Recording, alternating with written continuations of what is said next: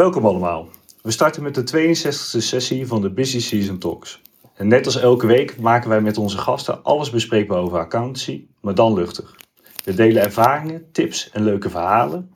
We blikken terug en kijken vooruit met studenten, accountants, bestuurders, toezichthouders en eigenlijk iedereen met interesse. Vorige week hadden we Pepijn Duivenstein, Maarten Rijzenbeek en onze eigen Voekzang te gast in de room. Het was echt een wake-up call sessie waar stilgestaan werd bij true pricing, de uitkomsten van het IPCC-rapport en de milieucriminaliteit. Het werd een relevante sessie waarbij we goede discussies gevoerd werden, hebben over uh, wat wij met ons, hoe wij met ons klimaat omgaan. En dat we echt nu iets moeten gaan veranderen. Zo heb ik geleerd dat greenwashing niet de lading dekt van echte milieucriminaliteit. Dat goud beter niet gebruikt kan worden voor sieraden. En mijn favoriete hamburger het klimaat toch behoorlijk meer kost dan die paar euro die ik afreken. Food for thought zou ik maar zeggen. Wat gaan we vandaag doen? Zoals iedere week starten we eerst met de gastsprekers en behandelen we een onderwerp. Vandaag gaan we het hebben over de organisatie van de toekomst, waarbij werkplezier, effectieve samenwerking en inclusieve besluitvorming centraal zullen staan. Na een half uur zetten we de groep open en kunnen de luisteraars meedoen aan het gesprek. Vragen mag je altijd tussendoor stellen. Zet ze in de chat, zodat we ze kunnen voorleggen aan onze gasten. En Wendy, we hebben vanavond wel weer echt een sterrensemble. Dat is zeker waar. We hebben drie gasten vandaag. En als eerste hebben we Mark Langendijk. Nou, Mark is fiscalist en mede-eigenaar van Langendijk Partners in Opdam. Hij gaf net al even aan, hij heeft het uh, kantoor van zijn vader overgenomen. Dat was niet helemaal de planning. Maar hij is nog steeds tevreden in fiscaliteit en de accountancy. Nou, sinds de overname is gegroeid van 4 naar 30 medewerkers. Maar het interessante bij, van Lange, bij Langendijk en Partners is dat iedereen baas is. Dus ze hebben niet één baas, maar 30 baas. En wij horen vanavond graag hoe dat eruit ziet, Mark. Dus van harte welkom. Dankjewel. en de tweede spreker, Karine Dommerholt. Karine is medeoprichter van Samenwerk.nu coach en adviseur die zich bezighoudt met verbindend leiderschap. Ze deelt haar kennis niet alleen via een boek dat ze geschreven heeft, maar ook via de Samenwerkspodcast. Opgeleid aan de TU, werkzaam geweest in het hoger onderwijs en nu als ondernemer aan de slag. Behoorlijk divers en we zijn dan ook erg benieuwd naar jouw inzichten, Karin. Welkom. Dankjewel. Graag gedaan. En last but zeker niet least, uh, Lidwien Snijders te gast. Lidwien is sinds 2011 al werkzaam bij Deloitte in de accountancy en in die tijd is ze lid geweest van Deloitte Young Assurance Board. En dat niet alleen, ze heeft het initiatief ook verder uitgebouwd tot een Global Young Audit Forum. Uh, daar heeft ze leiding aan gegeven en zo Young Professionals verenigd in meer dan 60 landen. Dat is al heel tof. Maar wat ik ook nog even zag in je cv, is dat je ook werkt aan de ISQ-M1-transitie in Europa. En nu volop aan de slag bent met ESG. Dus ontzettend fijn dat je er ook bij bent, Pietwien. We kijken ook uit naar jouw inzichten. Dankjewel, Wendy. Goedenavond. Hi, goedenavond. Nou, wat we altijd doen is bij Busy Season Talk, uh, Talks aftrappen met, met Alex. En Alex is mogelijk vergezeld met een zoontje, maar dat gaan we afwachten. Dankjewel, uh, Wendy. Uh, nou, tot nu toe is het nog rustig op de achtergrond. goedenavond allen. vanavond gaat het over de aantrekkelijkheid van ons beroep. en daarbij is het van belang dat werkgevers en werknemers moeite doen om elkaar goed te begrijpen. En specifiek voor werkgevers om de zorgen en belangen van jongeren zo goed als het kan te balanceren. Dat bracht me op het nummer Smells Like Teen Spirit. With the lights out, it's less dangerous. Here we are now. Entertain us, I feel stupid and contagious. Here we are now. Entertain us, hello, hello, hello hello, how low,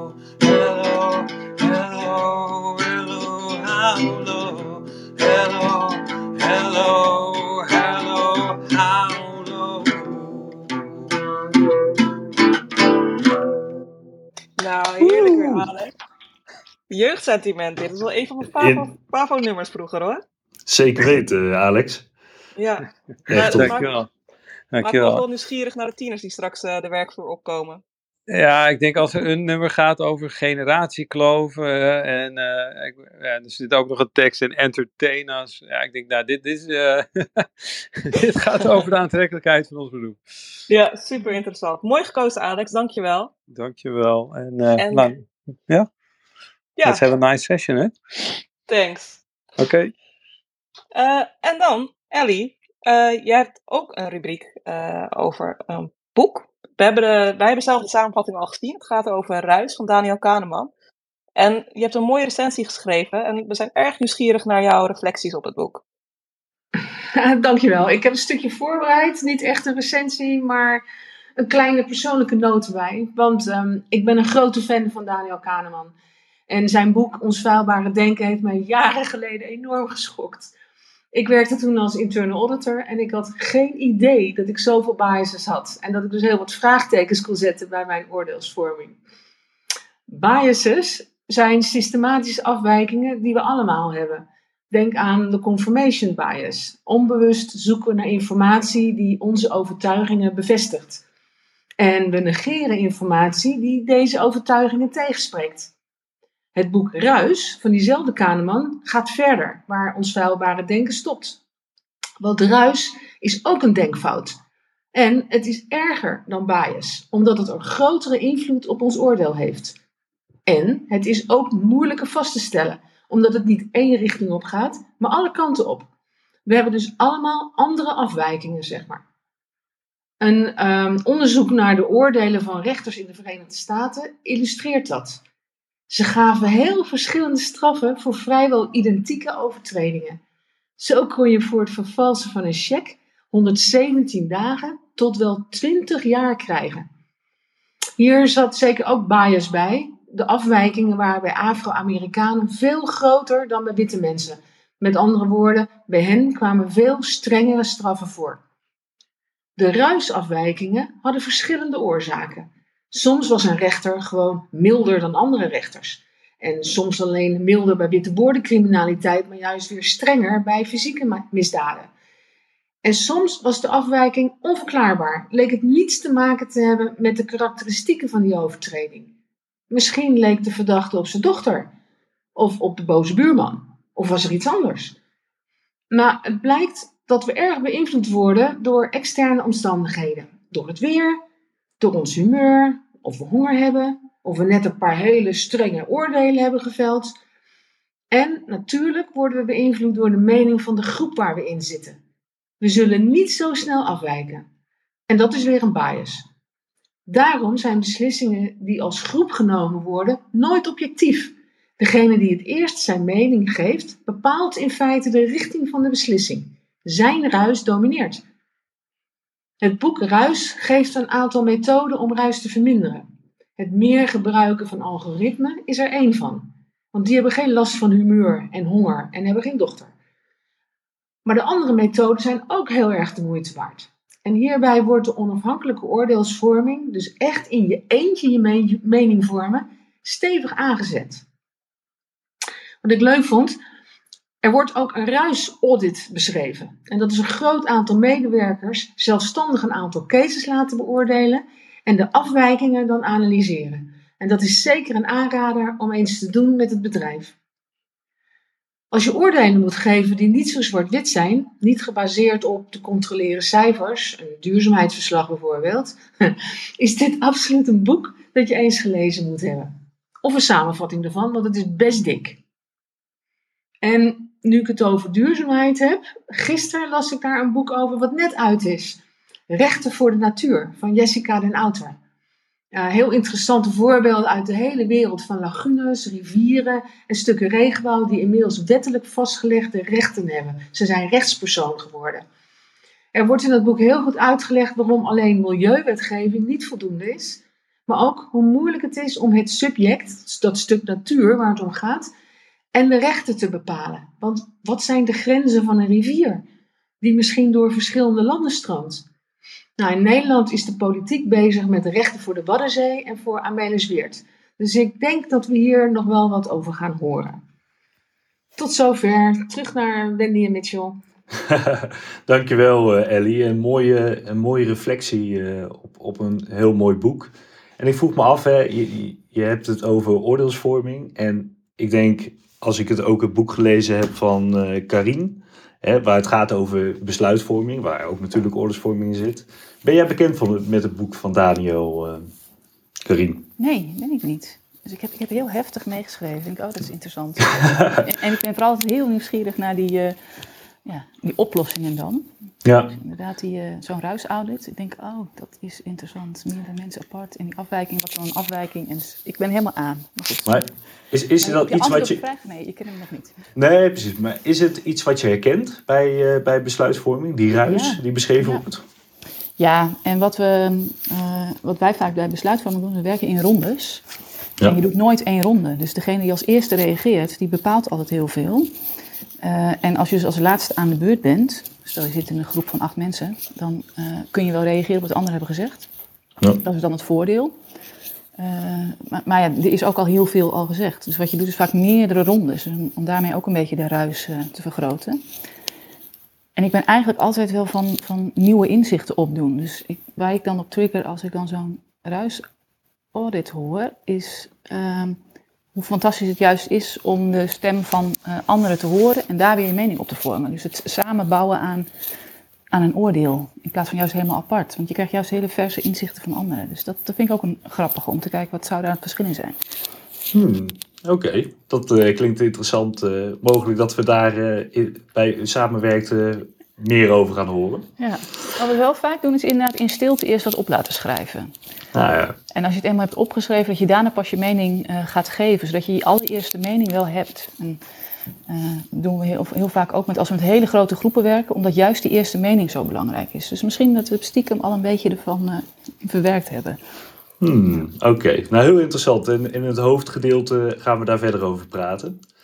We hebben natuurlijk ook Mark Sweb, hoofdredacteur van Account.nl, eh, in de sessie. Eh, en die gaat ons bijpraten over de actualiteiten.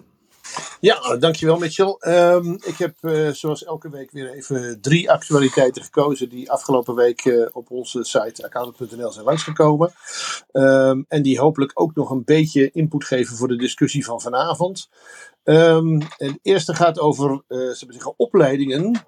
En dat heeft te maken met professoren. Want er kwam een bericht via Follow the Money uit. Zes grote Zuidas-kantoren, waaronder de Big Four en ook twee advocatenkantoren, oefenen samen met de Belastingdienst al jaren invloed uit op de, op de inhoud van de studie Fiscaal Recht. Dat speelt aan een aantal universiteiten, Maastricht, Tilburg, Leiden en de VU Amsterdam, al dus Follow the Money. Ehm, en die kantoren die beslissen mee over de aanstelling van hoogleraren en docenten, over de inhoud van het onderwijs en zelfs over de inhoud van een studieboek. Nou, in Leiden en aan de VU gaan ze inmiddels nog maar eens naar die constructie kijken. Maar het is natuurlijk geen nieuw onderwerp. Eh, professoren met dubbele petten.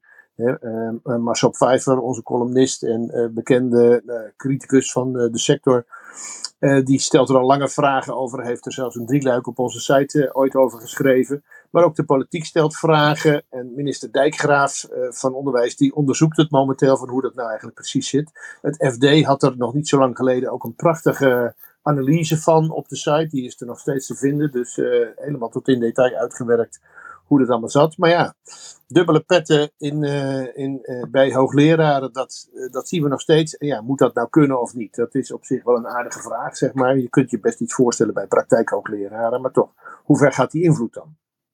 Dat is één. En dan, eh, wat ook langskwam, ja, dat, eh, en, en wanneer gaat het er eigenlijk niet meer over sinds een paar maanden? ChatGPT.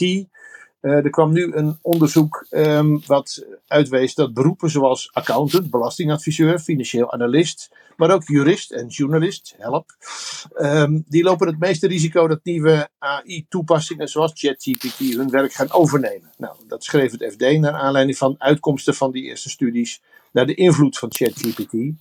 Ehm, en die studies zelfs, eh, die zijn ook deels al met kunstmatige intelligentie verricht. En wat blijkt eigenlijk, hoogopgeleide en goed betaalde werknemers zijn minder veilig eh, dan mensen die vooral hun handen gebruiken. Hè? Want ja, die kun je niet zo makkelijk door zo'n chatbot vervangen. Ehm, tegelijkertijd, je moet het ook relativeren, eh, is het allemaal zo heftig als gedacht. Er zijn wel eerder lijstjes geweest met beroepen die zouden gaan verdwijnen. Nou, dat eh, blijkt toch allemaal wel mee te vallen. Volgens mij hebben we meer accountants nodig dan ooit. En onze eigen auteur van een reeks verhalen over ChatGPT, Nart Wielaert, die zegt ook, ik ben absoluut niet bang en ik vind dat accountants dat ook niet moeten zijn. Dus, maar goed, belangrijke ontwikkeling voor de toekomst, ongetwijfeld. Ehm, vroeger zaten kinderen, eh, die mochten geen rekenmachine hebben in de klas. En tegenwoordig vinden we dat heel normaal. Dus je kunt ook gewoon bepaalde ontwikkelingen omarmen en zeggen, wat kan ik ermee? En dan, eh, derde bericht, eh, de MKB-accountant. Ehm, die kwamen deze week langs via de voorman van uh, ONL, hè, de ondernemersvereniging, Hans Biesheuvel, die zat bij BNR. En die zei, MKB-accountants kunnen het werk nauwelijks meer aan en de kosten voor de klant gaan daardoor omhoog en de kwaliteit neemt niet toe. Want ze zijn te veel bezig met dossiers en met het voldoen aan regeltjes. In plaats van te kijken naar wat er echt moet uh, gebeuren binnen ondernemingen en wat er echt aan de hand is en wat er echt relevant is. Dus Biesheuvel die pleit voor minder regelgeving om te zorgen dat de accountant voor de MKB-ondernemer betaalbaar blijft. Want als adviseur is die accountant in het MKB harder nodig dan ooit. Met allemaal nieuwe vraagstukken rondom innovatie, duurzaamheid en dat soort zaken. Nou, waarom uh, riep Biesheuvel dat natuurlijk precies deze week? Aanstaande donderdagochtend praat de Tweede Kamer weer over het accountantsberoep. En uh, ja, hij, uh, hij wil toch altijd nog even een statement maken vanuit het MKB. Ik denk dat dat ook goed is. Dus uh, het gaat donderdag vooral over de voortgangsrapportages van de kwartiermakers. Maar de MKB-component komt ongetwijfeld even langs. Nou, dat is wat mij betreft het nieuws van deze week. Ja, super interessant, Mark. En volgens mij kunnen we ook één probleem oplossen. Want als ChatGPT een beetje opschiet, dan heeft de MKB-accountant niet meer veel werk. En hoeft de professor geen dubbele pet meer op, want dan kan hij het kantoor gewoon achterwege laat zich focussen op onderzoek doen. Ja, het zou natuurlijk ook kunnen dat, dat, hij dan, zou natuurlijk kunnen dat hij zich dan heel druk uh, moet maken met het bekijken of het werk van zijn studenten door ChatGPT is gemaakt of door de studenten zelf. Dus dat is een taak erbij. Zeg maar. Levert ook wel wat werk op. Oké, okay, nou ja. Mark, dankjewel Mark voor je toelichting op de actualiteit. En Mark Langendijk, ja. um, wat is jouw reflectie erop? Aan de ene kant heeft de MKB-account veel werk, aan de andere kant misschien de bedreiging van ChatGPT. Uh, Hoe zie je dat in je eigen praktijk terug? Uh, nou, het eerste waar ik aan moest denken, dat vond ik wel grappig, dat ik een jaar of tien geleden een berichtje kreeg van mijn schoonvader. Uh, een krantenbericht uh, met inderdaad een lijstje top 10 welke beroepen zouden gaan verdwijnen. En ik ben zelf dan geen accountant, maar fiscalist, maar die stonden uit mijn hoofd gezegd op 1 en 2, dus dat maakte niet zo vreselijk veel uit. En zijn bericht was toch een beetje, goh, je hebt een relatie met mijn dochter, hoe denk je dat rond te gaan breien in de toekomst? ja. Dus die, die lijstjes, uh, werd net ook al even aangehaald door, uh, door Mark, uh, zijn inderdaad ook niet helemaal nieuw. Nee. en tot nu toe moet ik zeggen, hebben wij ook de, de innovaties ten aanzien van digitalisering en, en automatisering altijd wel omarmd, omdat die vooral een deel van het werk hebben weggenomen, wat, waar toch niet de meeste voldoening in zat.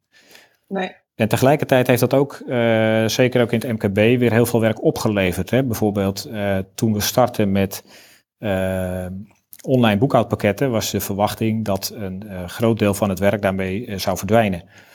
Uh, maar wat minder goed werd voorzien, was dat de frequentie waarmee administraties verwerkt werden veel hoger werd. Dat ging bijvoorbeeld van eens per kwartaal naar eens per maand, soms per dag. Oh ja. dus het leverde aan de andere kant ook weer heel erg veel werk op. Ja, dat is een heel interessant perspectief. Het doet me ook een beetje denken aan de overgang van de post naar de mail. Dat we tegelijkertijd ook een stuk meer zijn bericht zijn gaan sturen. Dat hadden we per post waarschijnlijk niet gedaan. Ja, dus, dus uh, ik ben ervan overtuigd dat er ook weer allerlei uh, ja, en hopelijk zinvoller werk voor terugkomt, zeg maar. Hè? Of dat we de tijd ja. die dan beschikbaar komt, uh, zinvoller kunnen inzetten.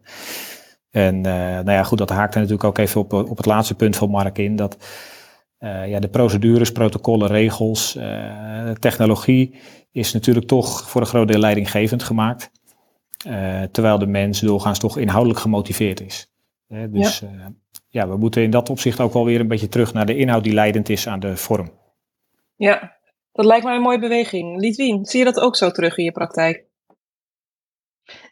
Ja, en ik, ik zou eigenlijk nog, Mark, even misschien zeker willen reflecteren op wat jij zegt over het, het, het werk wat verandert. En, en daarmee word ik juist ben die denk ik super enthousiast van ontwikkelingen zoals ChatGPT uh, of, uh, uh, of andere technologische toepassingen. Ik moet eerlijk bekennen, Wendy, ik heb, ik heb net vanavond voor het eerst ChatGPT uitgeprobeerd en, en, en de chatbot gevraagd om een presentatie te schrijven voor in een podcast. Het was een Engelse vraag, dus ik heb een Engels antwoord gekregen. Maar het was een behoorlijk interessant stuk tekst. En ik denk dat dat juist heel erg interessant is, omdat het maakt dat je dat werk niet meer zelf hoeft te doen, waar dus blijkbaar de menselijke denkkracht niet voor nodig is, is misschien wel waar we nu nog vrij veel tijd aan spenderen. Uh, en juist daarop kunt gaan uh, zitten en je daarop kunt gaan richten. daar waar die, die, die, die, die menselijke kracht juist wel van belang is. Hè? Dus net als Mark zegt, in de veranderende omgeving. De bepaalde vragen stellen die, die, die ChatGPT misschien niet vraagt. En ik vind dat dus eigenlijk alleen maar heel erg um, spannende, maar vanuit een leuke kant spannende ontwikkeling. Om als beroep mee te maken. Ja, oh, dat is juist een heel hoopvol perspectief. En ter afsluiting van de actualiteiten, Karin, heb jij nog een reflectie op de ontwikkeling met eh, ChatGPT of juist de dubbele pet van de professoren? Nou ja, ik, ik sluit me wel aan bij Lidwien. Dat ik, uh, ik zie het vooral ook wel als een kans dat daar waar de menselijke maat uh, heel belangrijk is, dat je daar dus meer focus voor krijgt. Dus, uh, en ik vind ook, nou, als je naar de, gewoon naar studenten kijkt, um, en ze daar dus opdrachten mee, mee kunnen gaan doen, ja, laat ze het vooral doen. En dan heb je nog veel meer tijd en aandacht voor de dingen, uh, verdiepend gesprek erover bijvoorbeeld, wat wij vandaag aan het doen zijn. En want we kunnen ja. ook prima in uh, ChatGPT een vraag stellen over de organisaties van de toekomst. Dan komt er ook een mooi antwoord. Maar het wordt pas echt waardevol als je dat denk ik in verbinding met elkaar doet en als je de mensen erachter ziet. En je hoeft ze nog niet eens te zien, want nou ja, we luisteren alleen maar naar elkaar vanavond. Dat dat al fijn is. En dat, ja, ja dat, dat zit daar toch niet in. Dus dat, ik, geef je, ik vind juist dat het meer ruimte biedt voor dat stuk. Ja, dat, dat is mooi. We hadden eigenlijk uh, ter voorbereiding even van ChatGPT uh, kunnen vragen hoe die organisatie van de toekomst ja. eruit ziet. ja. Maar wij met z'n vijven waren tot de conclusie gekomen dat samenwerking daar wel redelijk essentieel in was. Ja. En dan wilde ik ook meteen een vraag, Karine. Als je dan denkt aan samenwerkingen binnen teams, wat is nou een ervaring waar je echt trots op bent? Dat je nou terugkijkt op een teamprestatie ik denk, ja, dat hebben we toch maar even mooi gedaan zo. Ja, ik, ik vind het eigenlijk juist de verrassende inzichten die je met elkaar opdoet als je aan het samenwerken bent. Uh, en wat ik heel erg merk, ik begeleid heel veel teams om uh, uh, vanuit verbinding samen te werken. En de kern daarvan is eigenlijk dat je gaat kijken welke behoeften zijn er wel en niet vervuld. Hè, en wat vind ik zelf heel erg belangrijk. En heel vaak als ik een, een, dag met een team aan de slag ga om daar bijvoorbeeld vaardig in te worden, dan uh, bedenk ik van tevoren iets, of het team heeft ook bepaalde verwachtingen, en er komt altijd iets anders uit, altijd vernieuwende inzichten. En juist het op zoek gaan naar die vernieuwende inzichten, dat is iets ja, wat ik echt, echt de kracht vind van, uh, van samenwerken. En dat is denk ik ook waarom ik net daar zo op aanging, op dat stukje van de. Uh, zo'n zo zo orde doen onafhankelijk van anderen, omdat je de, die oordeelsvorming, hè, dat, dat die dan zo gebiased is. juist die bias is interessant, want je, nou, ik, ik, vind het echt een soort synergie van samenwerken. Als je iets samen doet, dat je echt op een compleet nieuw iets uitkomt in plaats van uh, wat je in je eentje zou kunnen bedenken. Maar goed, het is niet een heel erg concreet succesverhaal, misschien meer algemeen. Echt, ah. van wauw, wat een inzicht hebben we vandaag met elkaar opgedaan. Ja. Nou, ik, ik, denk inderdaad wat je ook zegt, uh, die, die verbinding zoeken binnen het team, dat dat wel een van de belangrijkste ja, succesfactoren kan zijn voor een goede samenwerking binnen een team. Ja. En ik ben ook wel heel benieuwd, uh, Mark, hoe jullie dat zien binnen het kantoor. Uh, de samenwerking, die verbinding. Ja, uh, wij werken op een iets andere manier met elkaar samen dan misschien nou, traditioneel gebruikelijk washing accountancy. En ehm, ja, dat zit er met name dus in dat wij, zeg maar, iedereen die bij ons werkt, die kan voor een stukje mede-eigenaar worden. Uh, maar ook iedereen doet mee in de besluitvorming. En ook degene die niet besluiten om een stukje mede-eigenaar te worden. En dat kan ook alleen maar gedijen bij transparantie. dus ja, wat dat betreft is, is eigenlijk alles hier zoveel als mogelijk open en, en transparant. Zodat iedereen ook kennis kan nemen van dezelfde feiten, van dezelfde ontwikkelingen, van uh, van hoe het gaat, zodat iedereen ook een, een, ja, daar een goed oordeel bij kan vormen. En, en daarover met elkaar het gesprek voeren uh, en dan vertrouwen dat dat tot de juiste uitkomsten gaat leiden. Ah, dat is wel mooi, Mark, want daarmee is dan ook iedereen gelijk in dat opzicht. Er is dus geen baas, wat Wendy al eerder zei. Is dat ook dan de kracht van samenwerking, dat stukje gelijkheid? Dat is, in ieder geval, dat is in ieder geval een heel belangrijke kracht uh, daarin. Uh, mensen voelen zich in ieder geval gehoord. Ook als misschien dat er als er een besluit wordt genomen wat niet noodzakelijkerwijs hun voorkeur had, hebben ze in ieder geval alle overwegingen meegekregen. En hebben ze daar een bijdrage aan kunnen leveren of op kunnen reflecteren of op kunnen reageren. En dat maakt denk ik dat, dat er ja, toch een grote mate van uh, draagvlak ontstaat voor, voor datgene waar we dan voor kiezen. Ja. en dat is, ja, dat, dat is heel mooi. En hoe, hoe ga je dan zeg maar in de besluitvorming, hoe, hoe gaat dat in zijn werk? Als er bijvoorbeeld iets besloten moet worden in de organisatie? Uh, dat gaat eigenlijk best ad hoc, maar wij proberen uh, soms van tevoren vast te stellen bijvoorbeeld welke meerderheid uh, er nodig is voor een besluit. En dat hangt dan ook een beetje af van, de, van het onderwerp. Ehm, even als voorbeeld, wij hebben een aantal jaren geleden hebben wij een kantoor overgenomen. Nou, dat vonden we zo'n ingrijpend besluit voor ons kantoor zelf. dat, we, dat, dat project is getrokken door twee collega's. Die hebben het voorbereid, voorgelegd aan de groep. Uh, dat, maar dat vonden we dus zo uh, groot dat we daar unanimiteit van tevoren gevraagd hebben. Nou, hm. dat, uh, uiteindelijk lukte dat ook. maar dat doen we bij andere besluiten, kan, kan het anders liggen. en tegelijkertijd moet je ook goed realiseren, vind ik, dat ja, democratie of, is, is wel een soort, vind ik, een liberale variant daarvan. Ja. Waarbij je ook altijd aandacht houdt voor, voor de minderheid. Het, het, het moet geen tirannie van de meerderheid worden. Nee, precies, precies. En, en Liedwin, hoe, uh, hoe ziet besluitvorming bij jou op de teams uit? Ja, ik vind het uh, interessant, en Marco, jij naar, naar gelijkheid uh, kijkt. Voor mij, samenwerking is, is echt. Um, of om goed te kunnen samenwerken met je, kun je je echt veilig en ondersteund voelen in je team. En daar um, de verschillende eigenlijk uh, visies hè, die mensen kunnen hebben vanuit verschillende achtergrond. En of dat nu ervaringsjaren is, hè, of een hele verfrissende studie die ze gedaan hebben, expertise op uh, nou, met ChatGPT misschien in hun studie. Om juist dat ja. samen te brengen en dan um, ja, heel hard eraan te werken van hoe, hoe, hoe maak je daar een veilige omgeving van, waar mensen zich ja, open voelen om die verschillende uh, visies te uiten. Om daarmee eigenlijk uh, ja, tot besluitvorming of hè, in, de, in de accountancy, ook de openbare accountancy waar ik zelf in zit, tot oordeelsvorming te kunnen komen. Uh, dus misschien hè, niet eens zozeer in de gelijkheid, maar juist in het verschil tussen mensen uh, de samenwerking opzoeken om, om daar het beste uit te halen. Ja, ja, dat is heel interessant wat je zegt, hè? Die, die veiligheid om te voelen, om, om, om, ja, om die te voelen en ook daarmee te kunnen zeggen wat je echt vindt. En ik hoor Mark ook al zeggen, dit stukje minderheid. En dat is wel interessant, Karim, want in jouw boek komt dat ook terug, hè? De, de, de veiligheid, uh, dat de minderheid ook iets kan zeggen. Ja, ja van niet eens de, de minder, minderheid, maar gewoon iedereen zich durft uit te spreken. En dat is een beetje een kip en ei. Als je je veilig voelt, durf je je uit te spreken. Ja. En uh, door je uit te spreken voel je je misschien ook wel, uh, wel weer veiliger.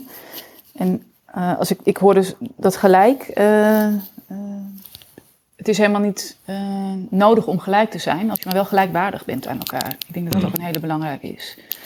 He, dus dat je, dat je weet dat je allemaal een andere rol vervult en uh, dat er ook best wel iemand, uh, nou ja, misschien ook op een gegeven moment een soort leiderschap vertoont en het besluit even neemt. Maar als het, als het afgesproken is en je hebt in de algemene besluitvorming waarvoor het beleid gemaakt wordt, een gelijke waarde als iedereen. En die gelijkwaardigheid, ja, daar gaat het denk ik, uh, daar gaat het vooral om. Ja. En daar wordt het automatisch veiliger van als je je uh, gelijkwaardig voelt. Want het woordje waarde is, is voor mij ook wel uh, altijd een hele belangrijke. word je gewaardeerd voor wie je bent. En dat was denk ik ook wat jij noemde net, Lidwien. Hè? Van, wat je maar meebrengt, maar dan, dat er waardering voor is. Um, en waardeer je ook jezelf. En als je zelfwaardering hebt, dan durf je ook je uit te spreken. Waardoor het weer veiliger wordt. Ja, dus is dat echt het succes zeg maar, voor de organisatie van de toekomst? Dat, dat er altijd ruimte is voor. Uh, nou, ik denk dat, dat het voor de organisatie van de toekomst inderdaad belangrijk is dat, um, uh, dat er waardering is voor, voor de, ja, ik noem dat menselijk kapitaal, maar dan maak je het al zo onmenselijk van. Ja. Maar ja, dat, dat is echt de waarde van je organisatie uh, voor mij, hè? Ja. Mijn idee erover. organisaties die uh, kun je met, met digitalisering en AI op allerlei manieren in gaan richten. Maar de mensen die, ja, die maken dan hoe het geïnterpreteerd wordt, die oordeel, oordeelsvorming met elkaar. en ja, dat is denk ik ook die link naar het werkplezier waar we het over hebben vanavond. Van als je niet met plezier naar je werk gaat, ja, het, het, gaat, het niet om het, het, werken, het gaat ook om echt dat je daadwerkelijk met plezier het uit kunt voeren. Um, en, en dat heeft heel erg met waardering te maken, denk ik. kan me niet voorstellen dat als je je niet gewaardeerd voelt of gezien voelt, uh, dat je het plezier in je werk hebt. Nee, precies. Nee, dat, dat is inderdaad zeker. Hè? En, en volgens mij is dat ook iets wat bij jou centraal staat, Mark, uh, werkgeluk. En daar ook vanuit de praktijk reflecterend. Volgens mij in de, in de voorbereiding zei je al, we doen heel veel met trial and error. En hoe ziet dat eruit dan in de praktijk? Uh, ja, en nog even in, ook in aanvulling wat, wat Karin net zei. Ik denk dat ook nog een, een belangrijk uh, onderdeel van dat geluk is ook autonomie. Dus in hoeverre mensen zeg maar, het idee hebben dat ze dus invloed, he of invloed hebben op de keuzes die worden gemaakt. Ehm, maar terugkomend op jouw vraag, Mitchell. Wat, hoe doen wij dat in de praktijk? Nou ja, de manier waarop dit is opgezet, daar was niet echt een, een draaiboek voor vooraf. Dus dat hebben we een beetje met elkaar moeten uitvinden. Uh, hoe, gaan we daarin, uh, hoe gaan we daar met elkaar om? En uh, Litwin had het al even over vertrouwen en, en, en, voelen mensen zich veilig. dat is daarin ontzettend belangrijk. de, het verkleinen van bijvoorbeeld de machtsafstand is daarin een, een onderdeel bij ons. wij hopen dat daar, dat daar ook een stuk veiligheid uit voortkomt. Maar dat hebben we wel over toch een, een hele reeks van jaren hebben we dat met elkaar aan moeten werken. En in het begin uh, ging dat toch best wel moeizaam. Uh, ik heb een voorbeeld dat, dat we voor het eerst bijvoorbeeld de cijfers met elkaar gingen bespreken. En dat, dat, dat die werden gepresenteerd en dat er vanuit de groep geen enkele vraag over kwam. Dat was niet omdat er geen vragen waren. Dat was gewoon omdat die veiligheid er nog niet was. Dus dat, dat, dat moet groeien, daar moet je met elkaar aan, aan blijven werken. En dat merken we ook wel als er bijvoorbeeld nieuwe collega's bijkomen. Uh, ja, die kijken zeker in het begin vaak ook nog even een beetje de kat uit de boom. Ja, dat is wel interessant dat je het zegt dat je eigenlijk tijd nodig hebt om zoiets te ontwikkelen. En we kwamen net al even te spreken over busy season. En ja, als het nou vaak ergens aan ontbreekt, is het tijd in busy season. Dus ik ben heel benieuwd hoe, dat, hoe die samenwerking, hoe je daar toch oog voor houdt, hoe je oog voor elkaar kunt houden op een situatie of in een, in een situatie waar eigenlijk de druk er vol op staat. Hoe borg je dat? Nou, het begint al met de werkdruk zelf. Dus ja. daar, daar gaat, gaat er eigenlijk al aan vooraf. En daar moet je met elkaar ook al open en uh, transparant over durven te communiceren. En dat heeft er bijvoorbeeld bij ons toe uh, geleid. Uh, daar zullen wij inmiddels ook niet meer de enige in zijn. Maar wij hebben al bijna anderhalf jaar een klantenstop. Nou, dat is ja. niet voor niets. wij, wij hebben met elkaar afspraken bijvoorbeeld over het vooral niet overwerken. En, en heel veel mensen die in meer of mindere mate parttime werken. Om ook een, een uh, goede balans privé te houden. Uh, we hebben met elkaar ook uh, van gedachten gewisseld over bijvoorbeeld, wil je wel of geen mail op je telefoon? En nee, de voorkeursposities doe het maar niet. En um, het mag als je dat echt graag zelf wilt. en we zijn ook niet tegen. ik, ik ben sowieso niet tegen. Alleen het, het betekent ook vaak iets. het heeft ook, hè, die technologie heeft ook een prijs, om maar even zo te zeggen. Ja. En uh, daar moet je bewust van zijn, dat moet je met elkaar bespreekbaar maken. Uh, en op die manier ook een beetje proberen busy season iets minder busy te krijgen. Uh, al, al, kunnen wij ons ook niet helemaal onttrekken aan het seizoenspatroon hoor. Dat, nee. Laat dat ook duidelijk zijn. Nee, wat ik heel mooi vind in wat je stelt, dat eigenlijk heel veel zaken die ik denk dat we in de accountie als ge gegeven beschouwen, dus inderdaad bijvoorbeeld je e-mail op je telefoon, dat je dat ook gewoon kunt bevragen. Dan is dat eigenlijk wat we willen. En als hele busy season, natuurlijk, je, je hebt ook het seizoenspatroon, maar moeten we dit zo willen en hoe kan het ook anders? Ik vind het wel een hele mooie manier om naar te kijken. En Litwin, dan moet ik ook meteen aan jou denken. Je werkt in een iets grotere organisatie. Uh, mogelijk iets minder invloed op de klantenstop, al dan niet. Um, een aantal dingen zijn voor jou wel gegeven. Hoe ga jij in zo'n situatie om um, met je team? Hoe zorg jij dan dat iedereen gezien wordt als de druk erop staat? Ja, en ik, nou, dit is, dit is een super, super goede vraag. En, en Mark, heel leuk om jou uh, uh, weerspiegelingen te, te, te geven. En ik, ik denk, jullie reflecteren al wat natuurlijk gewoon dagdagelijks een, een uitdaging kan zijn. Maar ik denk juist daarin, hè, om, om, om elkaar op te zoeken, het gesprek echt aan te gaan. Uh, voor, voor iedereen liggen, liggen die, die, die wensen en mogelijkheden. En hoe wil je graag je werk in delen ook anders. Maar hoe ga je daar het gesprek over aan? Um, dat is denk ik um, uh, super van belang. Daarin, ehm, nou, ik werk met, met nou, bijvoorbeeld recentelijk een, een, een, drukke deadline afgerond. Een team van hè, ongeveer 15 mensen die daar dan uh, uh, niet het hele jaar fulltime, maar wel naar die deadline toe aan bezig zijn geweest. Dus je werkt samen aan dat doel. En je gaat ook samen met dat team uh, bekijken hoe je dat, hoe je dat doel gaat, gaat, gaat behalen. En, en wat ik wel eens een valkuil vind in, in teamwerk, en zeker als er ook drukte uh, bij komt kijken, is dat je nou, in de waan van de dag eigenlijk allemaal maar aan je eigen lijstje gaat werken. Uh, en probeert om dat zo snel mogelijk uh, af te ronden. En misschien wordt het dan inderdaad wel, wel heel, heel erg veel, veel nachtwerk. Misschien komt het er ook wel wel kijken. Maar soms vergeet je om met elkaar die afstemming te zoeken. Om van tevoren eigenlijk te investeren in je team. Ken je elkaar? Weet je waar elkaars krachten zitten? Weet je wat de uitdagingen zijn? Hoe, hoe, hoe, hoe match je dat het, het beste aan elkaar? Um, en ga je gewoon aan de slag. Dus, dus voor mij is dat heel erg aan, aan de voorkant en, en ook in het proces blijven investeren eigenlijk. Tijd spenderen samen. Hoe doe je dit als team uh, zo effectief mogelijk? Waarin je ook gelijk rekening houdt met die wensen die voor ieder individu anders zijn. Um, en um, dat, dat speelveld, daar constant aandacht voor houden, Wendy, dat is voor mij denk ik het, het grootste, um, het grootste uh, belang. Uh, wat ook gelijk wel eens makkelijk uit het oog te verliezen is.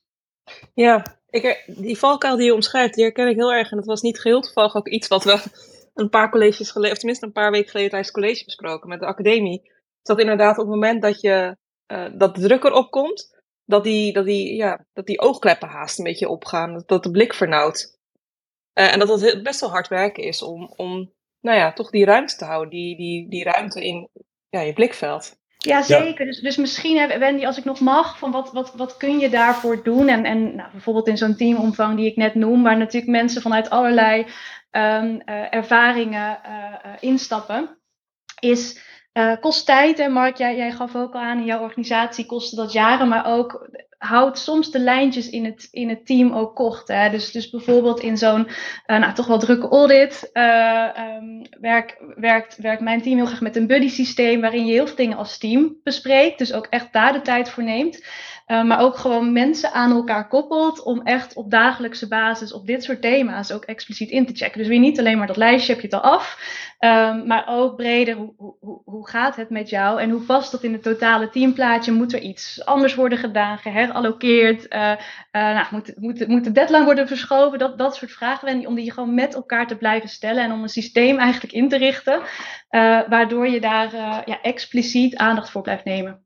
Ja, dat, dat is echt heel interessant, uh, Litwin. Want, want ik herken het ook heel erg uh, vanuit mijn eigen teams. Dat als je gewoon aan de voorkant goed bespreekt wat, wat de verwachtingen zijn.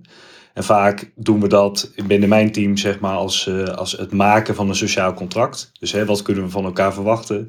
Wat, wat is de stip aan de horizon? en daar voldoende tijd voor houden gedurende die weken. dan werkt het, dan kan een team veel beter dus echt, echt samenwerken. In plaats van dat je echt een bundeling hebt van individuen die hun eigen lijstje aan het afwerken zijn. Dus uh, dat is mooi ook om te horen. En ik zat ook gelijk te denken, Karin, jij komt natuurlijk uh, oorspronkelijk uit onderwijs. Hoe, hoe ziet de, echt de, de, het leveren van kwaliteit door effectieve samenwerking in het onderwijs eruit? En kunnen we daar iets van leren als accountants? Ja, ja. Nou, ik, ik, ik zat vandaag bij, heb ik, zat ik bij een team van uh, kinderopvang.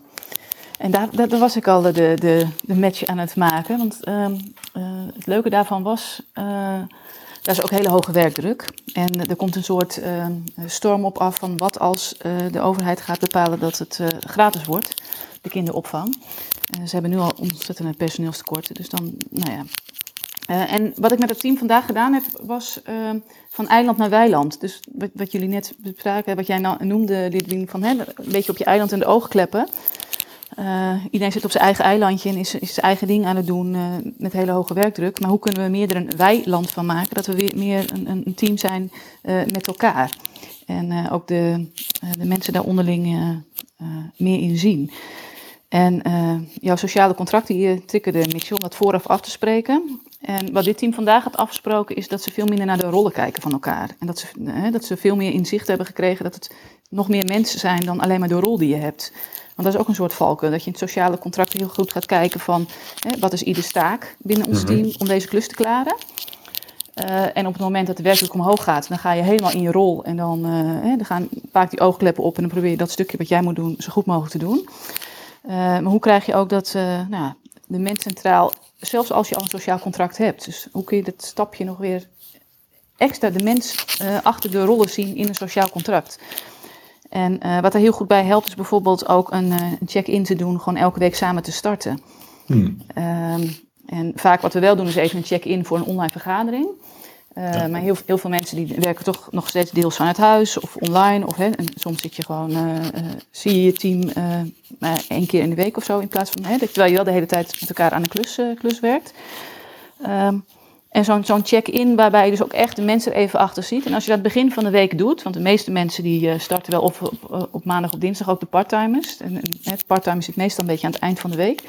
Um, dan heb je ook meer oog voor um, een check hoe gaat het eigenlijk met je, buiten de rol om. Omdat je het weekend met elkaar bespreekt. Of zoals we net ook eigenlijk een check indeden uh, om tien voor acht van deze, uh, dit thema van vandaag. Hè, dat je even met elkaar, oh ja, waar kom je vandaan, wat heb je, wat heb je gedaan.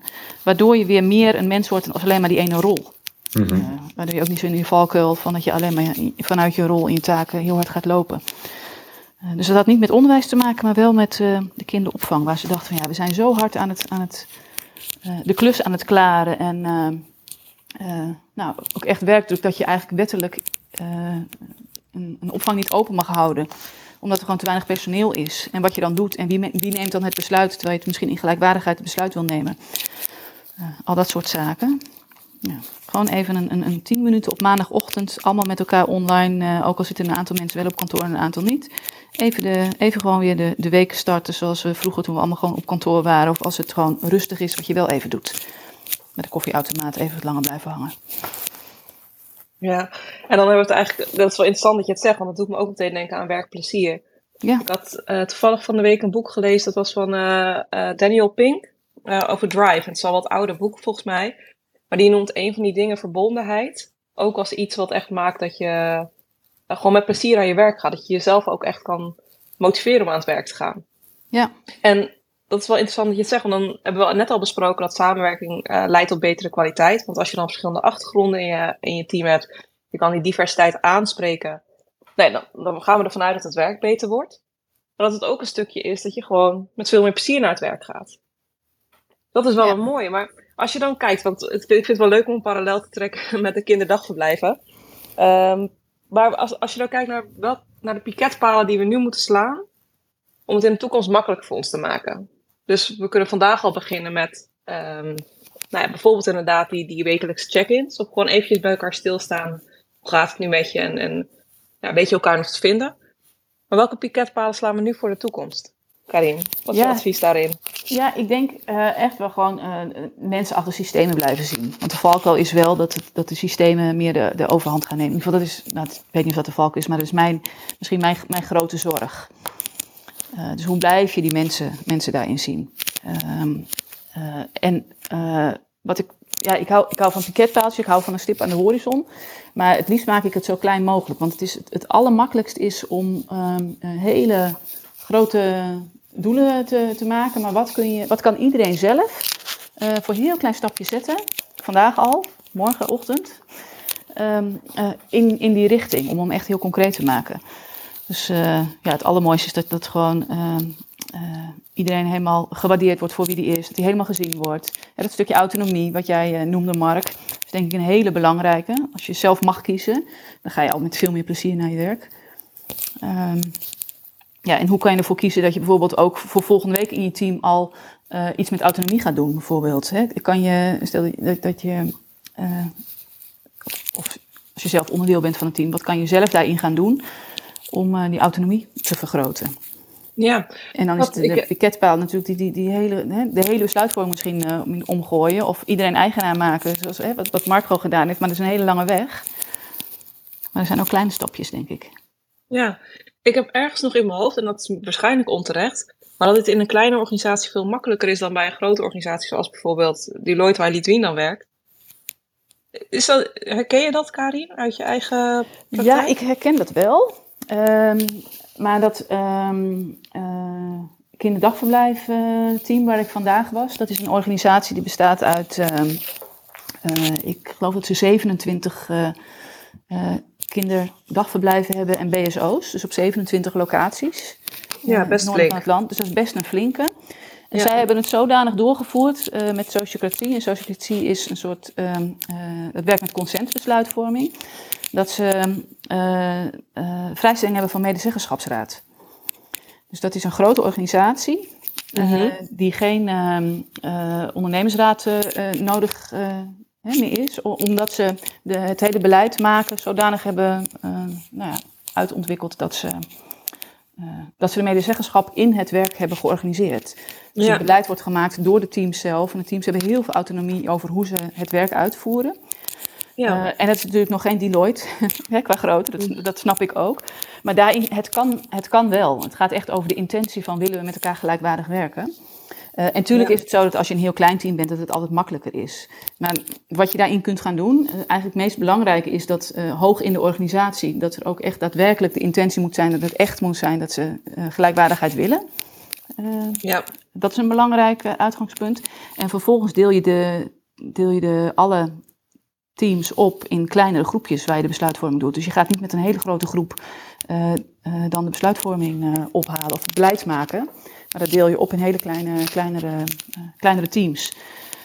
Want ook bij ja. Deloitte werk je natuurlijk niet met die honderden mensen tegelijk. Ben je ook al, nu ook al georganiseerd in kleine, kleine teams. Over het algemeen waarschijnlijk niet, ja. nee. Oké. Dus, dus als het draagvlak is in alle lagen, en dan is het natuurlijk eh, eh, bij een hiërarchische organisatie, en daar hebben we het dan over waarschijnlijk, is het belangrijk dat het uh, ook bovenin inderdaad ja, omarmd wordt. En dat is bij Mark natuurlijk helemaal het geval. Toch Mark? Ja, ja, nou ja, ik heb ook zeg maar uh, in dat opzicht de, de vol ingegaan dat alles wat voor uh, de collega's geldt, geldt even zo goed voor mij. Ja. Dus uh, bijvoorbeeld, wij hebben met elkaar nagedacht en afgesproken van het eigendom van een relatief kleine organisatie, in dit geval een accountsorganisatie, niet zo kapitaalsintensief, bij wie zou dat nou moeten zitten? En ja, daar kwam eigenlijk als een soort logisch antwoord, ook al voor de hand liggend antwoord, ja, eigenlijk bij de mensen die er werken. Daaruit volgt dat als iemand weggaat, dat hij ook dat stukje moet inleveren. En dat geldt bijvoorbeeld even zo goed voor mij. Uh, dus ik, ik heb daarin geen, voor mezelf geen andere regels geschapen ten opzichte van de, van de collega's. En dat geldt ook bij de besluitvorming. Dat betekent dus ook dat je erbij neer moet leggen dat er soms dingen gebeuren waarvan je zelf een ander idee hebt. Maar dan ja. mag jij waarschijnlijk net zo als dat, dat de anderen dat weer ter sprake mogen brengen of in mogen brengen. Of hè, als een soort uh, opnieuw ter besluitvorming mag je, heb je ook weer gelijke waarde om er ook weer wat van te vinden. Toch? Dus dat, dat is dan ook wel prettig. Zeker, maar het is ook leuk om te zien hoe de uh, groep, want het, hè, waar we eerder even over spraken, het is een soort proces waarin zich dat steeds verder ontwikkelt. Hoe, hoe de groep uh, ook steeds meer toe-eigent of uitprobeert van hé, hey, waar gaan wij dan dus over en waarover niet? En, en wat kan er? Is dit echt of niet? Uh, is het, en dat, dat, dat er op een gegeven moment ook werd gevraagd van oké, als we dan de naam willen veranderen, mag dat dan? Ja, dat mag. En uh, dus als iemand dat idee heeft en die bereidt dat goed voor en die vindt daar genoeg, uh, er zijn genoeg goede argumenten voor, ja, dan, dan zou dat kunnen. Ja. Dus er zijn in dat opzicht ook geen taboes. Hey, dat, dat is wel interessant. Een beetje het aftasten van, van waar de grenzen liggen, eigenlijk. Dat is heel leuk om te zien hoor. Ja, ja, uh, heel, heel leuk. Uh. En, en, wat ook leuk is, uh, onze luisteraars kunnen gewoon vragen stellen in de, in de chat. En Jeffrey die had een vraag voor Karin. Heb je advies voor het volgende? Die check-in. Ik zie het belang en ik wil het graag doen. Wel merk ik dat het erg lastig is om het serieus te doen op momenten dat het erg druk is. Daar wordt men zelfs geïrriteerd van. Omdat er nog zoveel nuttige zaken te bespreken zijn. Terwijl beargumenteren waar zelfs nog belangrijk is. Dus de vraag hoe, ja, hoe, hoe doe je dat dan precies? Hoe pak je zoiets aan, uh, Ja, ja, ik heb altijd. Uh, kijk, als het een probleem om ook te kunnen gaan starten, omdat je denkt dat die mensen, mensen hè, hun, hun, kostbare tijd afneemt, um, dan vul je het eigenlijk al in voor de ander. Dat je um, denkt dat dat aan de hand is. Dus dat zou ik gewoon vanuit die manier checken. Van joh, ik vind dit heel belangrijk omdat ik behoefte heb om met elkaar, hè, om elkaar nog meer te zien. En uh, nou ja, vul maar in waar, vanuit welke behoefte je het belangrijk vindt om, het, om, zo te gaan starten. Um, en daar, daar, daar vind je al vaak verbinding met elkaar. In plaats van dat je het oplegt en nu moeten we dit gaan doen. Want dan krijg je, nou ja, uh, klachtengezeur en, en, en, en, en is men het er niet mee eens. Maar die, de behoefte van willen elkaar meer zien en dat kost tijd. En dan zou je het eventueel ook kunnen checken van is het zo dat, je, dat jullie voelen dat het een, uh, nou, of een moedje is of, of uh, dat, ik, dat ik van jullie tijd misbruik maak. Of zou je liever wat anders willen doen en hebben jullie dan misschien een ander idee hoe we een check-in op een bepaalde manier kunnen doen of, een vorm voor het. Dus check-in is een strategie om elkaar beter te gaan zien, elkaar te horen misschien ook. Misschien elkaar wel beter te leren kennen. Dat soort zaken. Dus ik denk dat je op zo'n manier het wel kunt introduceren. En ik ben ook altijd uh, heel erg van het woordje, uh, dit is een experiment. Want dan voelt het niet meteen alsof van, oh, dit moeten we met elkaar. Maar laten we ja. dit eens even uitproberen. Goh, ik heb, ik heb dit gehoord nou, hè, dinsdagavond. Ik vind het interessant, ik wil het eens uitproberen. Wat vinden jullie ervan? En dat is dan een hele andere van, nou, nu moeten we dit op deze manier gaan doen. Dus dan ben je al in verbinding, ze aan het meenemen omdat je graag een behoefte wil vervullen in uh, nou, meer verbinding met elkaar, elkaar zien. Ja. ja en in aanvulling daarop, Karin, uh, je, je, zou uh, misschien ook nog de vraag kunnen stellen of dit niet precies de valkuil is waar zeg maar de meeting voor, voor moet gaan borgen. Ja. De accountancy en de fiscaliteit overigens ook bestaat natuurlijk ook uit veel mensen die een beetje hoog over, maar naar aard wat dienstverlenend zijn. En de standaardreflex als het druk is, is natuurlijk harder werken. Ja. ja die, die check-in zou je ook altijd even kunnen doen. Ja, is dit nou niet precies de valkuil uh, die we proberen te vermijden?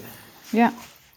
Ja, en dat, dat, dat vind ik zo mooi aan het, check-in of hè, wat, wat je zegt, Karine, het experiment. Gewoon het, het, het eigenlijk blijven proberen, het ervoor openstaan om nieuwe dingen uit te proberen. En, en als je echt luistert naar elkaar en misschien uh, Mitchell wil ik dat ook nog wel inbrengen. Want het is gewoon super moeilijk om echt te luisteren, om echt het gesprek op deze punten aan te gaan. En dat, is, dat voelt soms als een valkuil. Hè? Als je gewoon een dagelijkse check-in of een wekelijkse uh, bijpraatsessie. Of dat, dat, dat, dat echte moment met elkaar.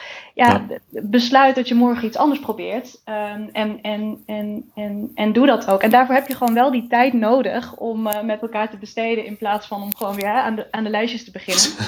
dus het is echt gewoon steeds weer opnieuw uh, investeren. En dat voelt soms, uh, Jeffrey, volgens mij was het jouw vraag als van moeten we dit nu echt doen? Uh, nou, misschien, misschien niet op die manier. Ja, dan, dan probeer je het morgen weer anders. Of, of aan het eind van je project hou je een sessie om dat eens te bespreken en probeer je het in het volgende project anders. Ik denk dat je altijd opnieuw kunt proberen.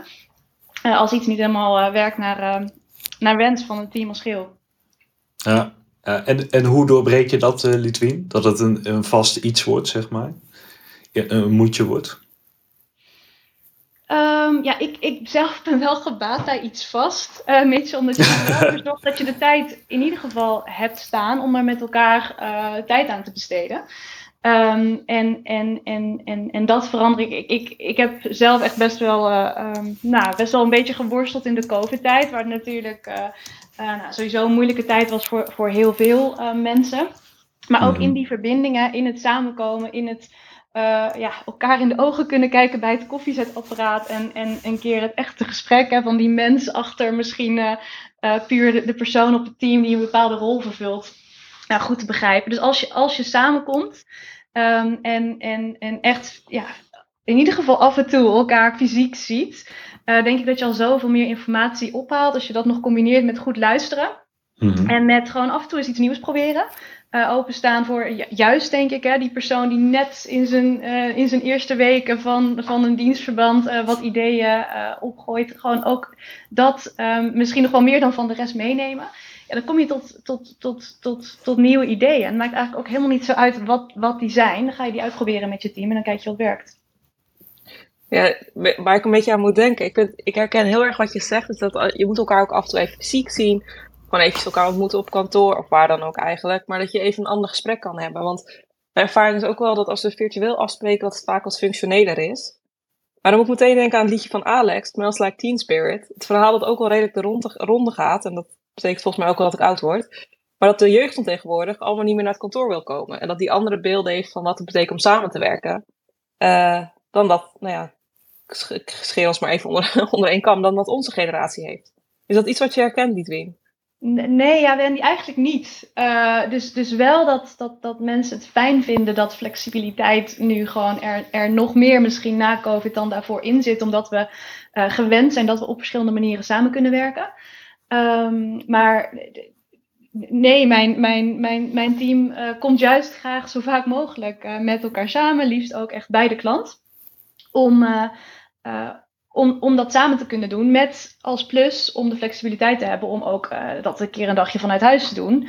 Uh, op het moment dat dat beter past in bijvoorbeeld uh, werk-privé-balans. Dus ja, de, ja ik, her, ik, herken het eigenlijk niet. Juist het opzoeken van die verschillende opties is echt de plus. Maar het elkaar niet meer zien, ehm, nee. Nou, wat goed. Dus eigenlijk zie je dit wel echt als een win-win situatie sinds de coronatijdperk. Dat we meer ruimte hebben voor flexibiliteit in het werken, ook thuis kunnen gaan werken, maar tegelijkertijd niet vergeten zijn hoe het is om samen op stap te zijn. Ja, zeker. Met wel het aandachtspunt, Mark. En ik denk, jij refereerde al naar de e-mail op de telefoon en het altijd bereikbaar zijn. Dat je dus ook met elkaar eigenlijk daar een goede modus in moet vinden. Want iedereen gebruikt die flexibiliteit op een andere manier. Dus, dus misschien komen daar ook weer allerlei expliciete of impliciete verwachtingen die heel snel komen kijken. Dus, dus juist daar dan weer hè, dat, dat luisteren naar elkaar en gewoon echt openstaan voor uh, ja, verschillende perspectieven daarin, dat is, dat is wel ook gelijk een uitdaging. Ja. Ja, dat herken ik inderdaad wel. Want we hebben, iedereen heeft een andere manier van werken. De een die werkt graag maar even het weekend door, de ander die houdt wel van om altijd bereikbaar te zijn. Dat betekent natuurlijk niet dat je dat meteen van een ander kan verwachten. Karin, heb jij daar nog adviezen vanuit jouw praktijk? Hoe je daar vorm aan kan geven? Ja, um, nou, ik, ik, ik, ik, zit nog even te denken aan die. Um, uh, wat, je, wat je het net over had qua uh, online werken of, of, of niet online, uh, online werken en hoe, dat, hoe dat precies zit. Ik merk wel dat jonge mensen, dus die nu nog student zijn, het wel lastig vinden om. Um, nou, echt, echt studenten bijvoorbeeld om nog het scherm aan te zetten. Dat vind ik wel een hele interessante. Dus ik denk wel dat er een generatie aankomt straks die daar misschien toch wel meer moeite heeft, mee heeft. Dus wat je, wat je toch net noemde, Wendy. Um, en dat vind ik een hele interessante. Van hoe, hoe, hoe, hoe, hoe zit dat dan qua uh, nou ja, zo'n check-in? Want dat is natuurlijk een, een, een, nog groter verschil. Dat je je in moet loggen online, als het een uh, online check-in is voor iets wat niet over inhoud gaat en, uh, en onderwerpen. Dus uh, vind ik wel een, een interessante van wat er dan gebeurt. Want wij zijn toch ook wel gewend met hoe leuk dat was bij de koffieautomaat. En hebben het even een tijdje gemist in twee jaar tijd. En zien wel de voordelen nu van dat je kan combineren met online werken en, en niet online. Maar dat is denk ik toch ook straks wel een generatie die dat, dat minder heeft. Hmm. Dat, dat, dat, is wel interessant. en, en Mark, hoe ziet dat er bij jou uit op kantoor? Nou, eigenlijk kiest uh, toch een groot gedeelte er wel voor om vooral op kantoor te werken. Mm -hmm. uh, maar ze hebben uiteraard ook op dit punt de vrijheid om dat, om dat anders te doen. Uh, maar daar, daar wordt dus toch wel veel waarde aan gehecht. Maar ik vind het ook belangrijk om te faciliteren in een hele goede werkplek. Dus er zijn natuurlijk mensen met een hele goede thuiswerkplek, maar ook mensen met een wat minder goede thuiswerkplek. En die moeten gewoon een hele goede plek op kantoor hebben. Uh, met goed licht, goed geluid, uh, voldoende, voldoende ruimte. Mm -hmm. uh, ik, dat vind ik ook een hele belangrijke voorwaarde waar ik bij andere bedrijven ook nog wel eens heb gezien dat ja, zeg maar kantoorruimte vooral als kosten werd gezien. Zien wij het echt wel als een, gewoon een belangrijk onderdeel van ons werk, werkgereedschap. ik zeg altijd maar, we hebben, we hebben geen gouden kranen, maar het, het moet wel echt goed zijn. Ja. En dat maakt denk ik ook dat mensen er graag komen. En ze, en ze hebben hier uiteraard ook dan veel invloed op hoe ze het inrichten. Dus hoe het eruit ziet. Ja, da daar beslissen ze ook over natuurlijk dan. Uh... Ja, er zijn heel wat ruimtes hier die je niet traditioneel uh, accountskantoor zou noemen, denk ik. Ah, oké. Okay. ik ben heel benieuwd. Ik ben inderdaad heel benieuwd hoe dat eruit ziet. Uh, Mark, misschien, misschien een fotootje delen via de socials van hoe dat eruit ziet. Ja, Heel interessant. Geen ja. Oh, leuk. Ja, we hadden eigenlijk op locatie moeten opnemen, hoor ik al. Precies. Oh ja, leuk. Ja. van, van we hebben het verkeerd aangepakt. ja, ik denk, uh, het is bijna negen uur. Dus we zijn al aan het einde van, van het hele leuke gesprek uh, gekomen. En ik wil eigenlijk een, laatste rondje doen, langs jullie allemaal. Uh, en dan gewoon een korte reflectie op hoe ziet nou die nieuwe organisatie eruit, de organisatie van de toekomst? En wat zijn dingen die jullie meenemen uit deze sessie, die heel waardevol zijn voor onze luisteraars om al morgen in de praktijk te brengen? Dus ik vraag me af, Litwin, wat neem jij mee? Of wil je teruggeven aan de luisteraars? Ja, en, en dank ook uh, Carine en Mark voor, voor jullie reflecties. Ik, ik denk, nou, laat ChatGPT maar komen, om het zo maar te zeggen, Mitchell. Om juist al die dingen die, die wij niet per se zelf hoeven te doen, uh, vooral over te nemen. waarbij je juist die tijd kunt gebruiken om die menselijke, die, die, menselijke vaardigheden die wij toch echt wel hebben, in te kunnen zetten. En dat, dat ook echt samen te doen. Hè? Dus die verschillende perspectieven waar we zoveel um, uh, mee kunnen brengen en van elkaar kunnen leren om dat vol in te zetten. En misschien zou mijn, mijn eigen takeaway zijn van nou, kijk wat je daar zelf in kunt doen. Want, want waar we dingen aannemen van een ander, neem je dat misschien ook wel aan van jezelf. Um, ben je nou echt bereid om open te zijn over wat het beste voor jou werkt? Om daar het gesprek over aan te gaan en om eigenlijk steeds opnieuw te proberen uh, wat daar goed in, uh, in werkt om de optimale mix daarin te vinden. Ja, mooi, mooi gezegd. Uh, inderdaad, daar open voor blijven. En Karin, wat. Uh, ja, ik, wat, wat Mark net aan het eind zei, van, hè, dat uh, we investeren ook in, letterlijk in de werkplek. En hè, dat is ook het werkgereedschap wat we hebben. En dat, zo het warme welkom van de mens, ja. wat ik daarin hoor. en dan, dan heb je het misschien over besluitvorming en zo, maar gewoon dat alles kloppend is. En dat je gewoon als mens gewoon je helemaal welkom voelt. En dat je dus op een goede stoel zit. Hè, en goed geluid en, en dat soort dingen. Waardoor je ook gewoon uh, ja, met veel plezier naar je werk gaat. Um, en ik, vind het ook een, ik vond ook een, wat, wat dacht van, oh, ik ben echt op, oprecht nieuwsgierig naar, het ziet er niet zo uit als een traditioneel uh, plek. En dat is toch super interessant. Hè? Dat, dat, dat triggert mij, mij direct van, als je dus mensen autonomie geeft, dan gaan ze inderdaad gewoon echt uh, dingen anders ook inrichten. En, en wat maakt dat je, dus, dat je niet zo voor je eigen grens gaat staan. Uh, en dat je dus ook uh, zo'n klantenstop, ik snap dat niet iedereen dat kan doen, maar dat is ook voor mij een teken van heel goed je eigen grenzen aangeven. Heel goed zorgen voor je eigen veiligheid en je eigen nou werkgenot, werkplezier. Uh, volgens mij krijg je de hele, hele blije, blije werknemers van, hele mooie organisaties. Dus dat, ja. dat onbewuste, wat, wat Mark misschien nog niet eens allemaal genoemd heeft, van wauw, ja. Wat betekent dat nou nog, nog veel meer? Ja. Uh, kleine dingetjes doen jullie nog meer. Want ook daarin kunnen, denk ik, uh, kun je als luisteraar ook al een klein stapje zetten. Van, oh ja, gewoon mijn werkplek een beetje wat meer aanpassen. En dat ik echt zelf blij van word. Dat kan je zelf al doen. Daar ga je nu al over. Het is echt niet dat je de toestemming nodig hebt van de leidinggevende of zo. Daar mag je best wel wat in doen, lijkt mij. Nee, zeker niet. Uh, dat, dat, kan je, dat kan je gewoon zelf zelf veranderen. En Mark, hè, we horen heel veel positieve dingen. Wat zijn dan nu nog de takeaways die je meeneemt uit dit gesprek? Uh, nou, om, nog misschien heel even aan te vullen op net. Het is ook een soort uitvloeisel natuurlijk uit zeg maar, hoe wij werken. Is uh, dat je de, dat de, de mensen die zeg maar, mede-eigenaar ook zijn, die maken beslissingen zeg maar, op twee uh, fronten. Aan de ene kant als werknemer, in hun hoedanigheid van werknemer, kijken ze, is dit handig gereedschap voor mij als wij bijvoorbeeld voor een investeringsbeslissing staan?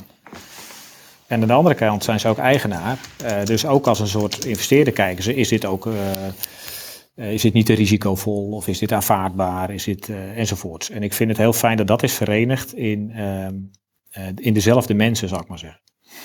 Hè, en uh, wat er natuurlijk nog veel gebeurt in organisaties, is dat de beslissingen worden genomen over mensen en niet, zo, niet zozeer met mensen. En wat, wat zijn dingen die je nog meeneemt, uh, Mark? Uh, nou, ik vond het een heel interessant. Er was een beetje aan het begin werd er iets gezegd over rechtspraak. Ja.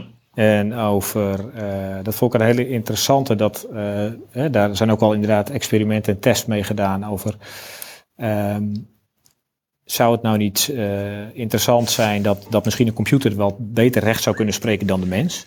Mm -hmm. En daar moest ik nog even aan denken. Waar, uh, waarbij ik dacht, en dat, dat kwam ook heel mooi terug in bijvoorbeeld wat Karine onder andere aangaf, maar ook Litwin. Ja, maar je gaat voorbij aan het, aan het menselijke gedeelte. Een, bijvoorbeeld een rechtszaak of een proces heeft niet alleen maar als, de, als doel het oordeel vellen. Maar het is ook de partijen uh, die moeten gehoord worden. Dus dat haakt daar ook op in. Ja, heel mooi gezegd. Uh, dat, uh, dat is zeker. En het is echt fantastisch om te horen hoeveel praktische dingen je al zelf kan doen. Hè? Ongeacht of je eh, heel hoog in de organisatie zit of gewoon in je, binnen je, ja, je team al kan doen.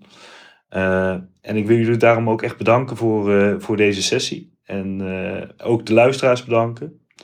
En eh, ja, ik ben heel benieuwd naar de foto, Mark, van, eh, van jullie kantoor. eh.